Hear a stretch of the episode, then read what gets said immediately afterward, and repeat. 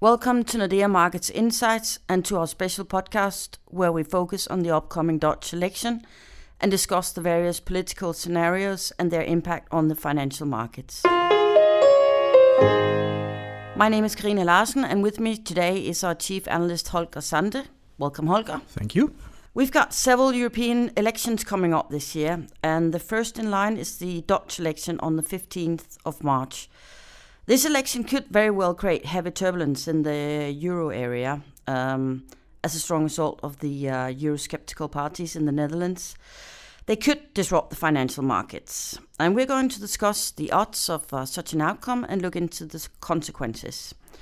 So, Holger, Geert Wilders and his Eurosceptic Freedom Party, PVV, uh, can they actually come to power, or what do you think? Well, I think it's very unlikely.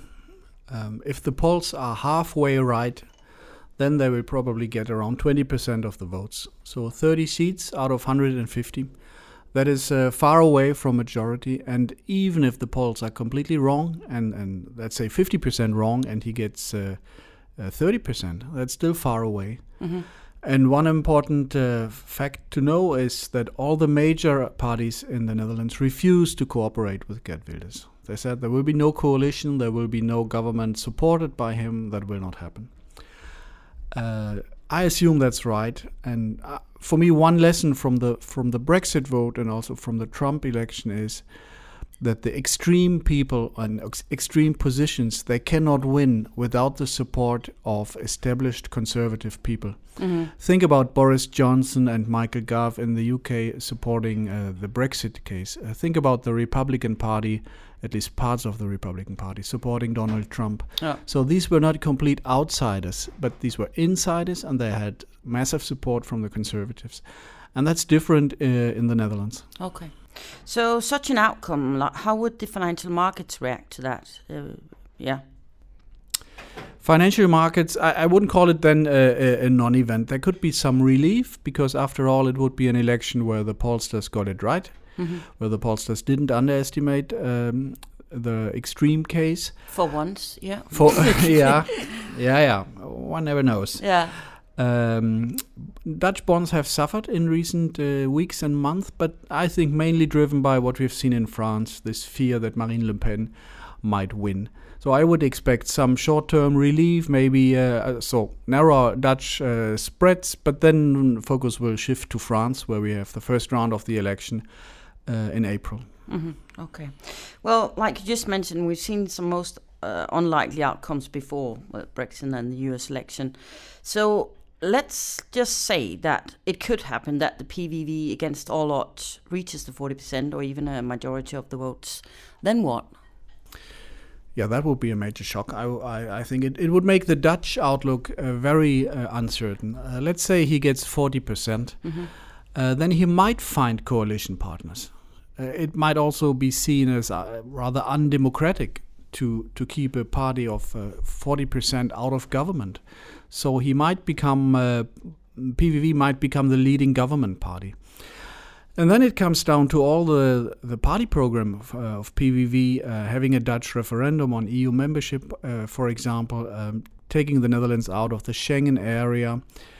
Um, that would be a, a, a major political shock, mm-hmm. I would say, because then Marine Le Pen's claim would be right, and uh, she claimed that uh, this year um, the nationalism will conquer the continent.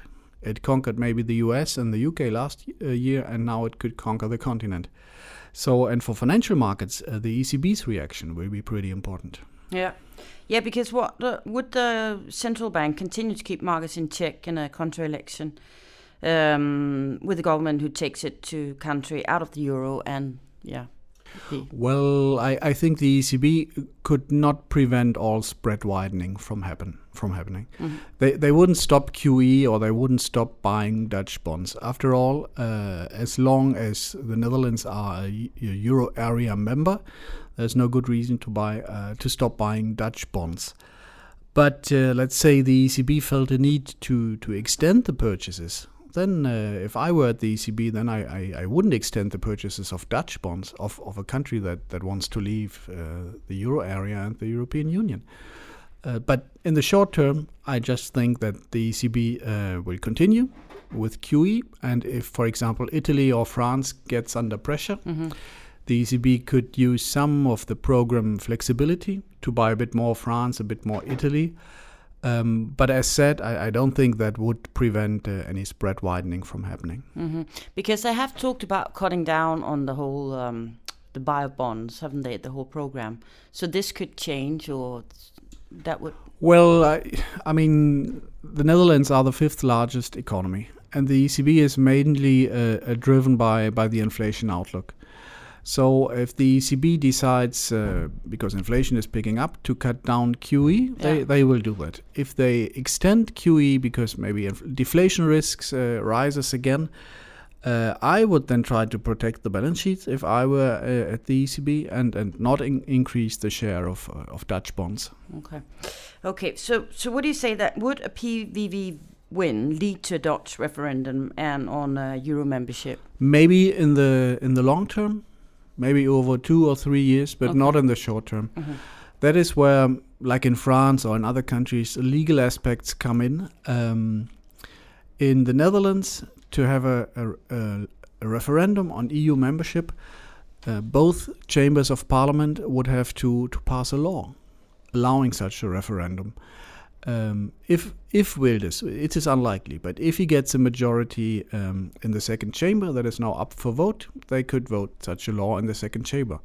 But the first chamber will only be re-elected in 2019, and uh, Geert Wilders' party only holds uh, nine seats out of 75 in the other chamber. So he is just far away from getting a majority for such a law that allows a referendum okay. in the short term. Mm-hmm. So well, you mentioned the French election also. Like, what are the implications for the French elections? Well, journalists and uh, and uh, financial markets also will draw a lot of parallels between the the countries. The implications depend on the on the election outcome. Mm. If uh, Geert Wilders gets some twenty percent, that would mean uh, there's no unstoppable rise of nationalism or right wing populism or however you call it, and that actually uh, the mainstream can also win elections, unlike unlike last year. So that would mean not really support for for Le Pen's case. Uh, if in the unexpected case he gets uh, 30, 40 more percent, then clearly markets would be scared and journalists would be scared and observers would be scared and I would somehow, somehow be scared about yeah. the future of, uh, of the EU. So uh, the implications for the French elections are uh, depend very much on the outcome, actually. Yeah, yeah okay. So, uh, will the vote change the Dutch stance on uh, fiscal policy in the EU? Well, the Dutch stance has, uh, over recent months and years, somewhat hardened already. There was a very critical discussion in the Netherlands about uh, aid programs for Greece.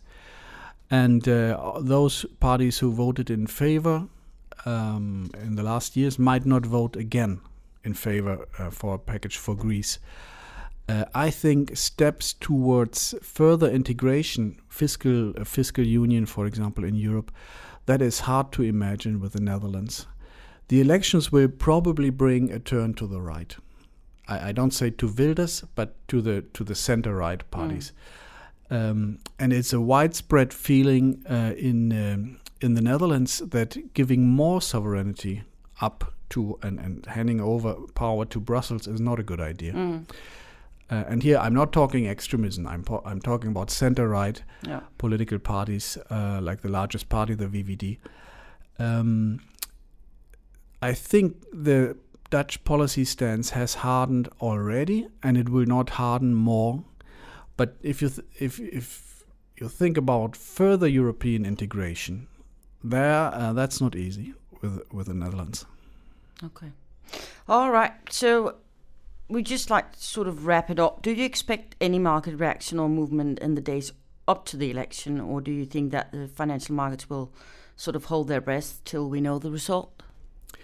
Uh, I think that markets will look with uh, half an eye on the Netherlands, but then focus, like in recent weeks, uh, a lot on France, on how Marine Le Pen's odds are uh, developing, and that will set the tone Um, and the, the, Netherlands is, uh, by financial markets, it's a stable country. They have a limited um, extreme right movement, and it will probably go all right. But there is more at stake in France, and that's why I think that mm-hmm. the French developments will drive it more. Okay.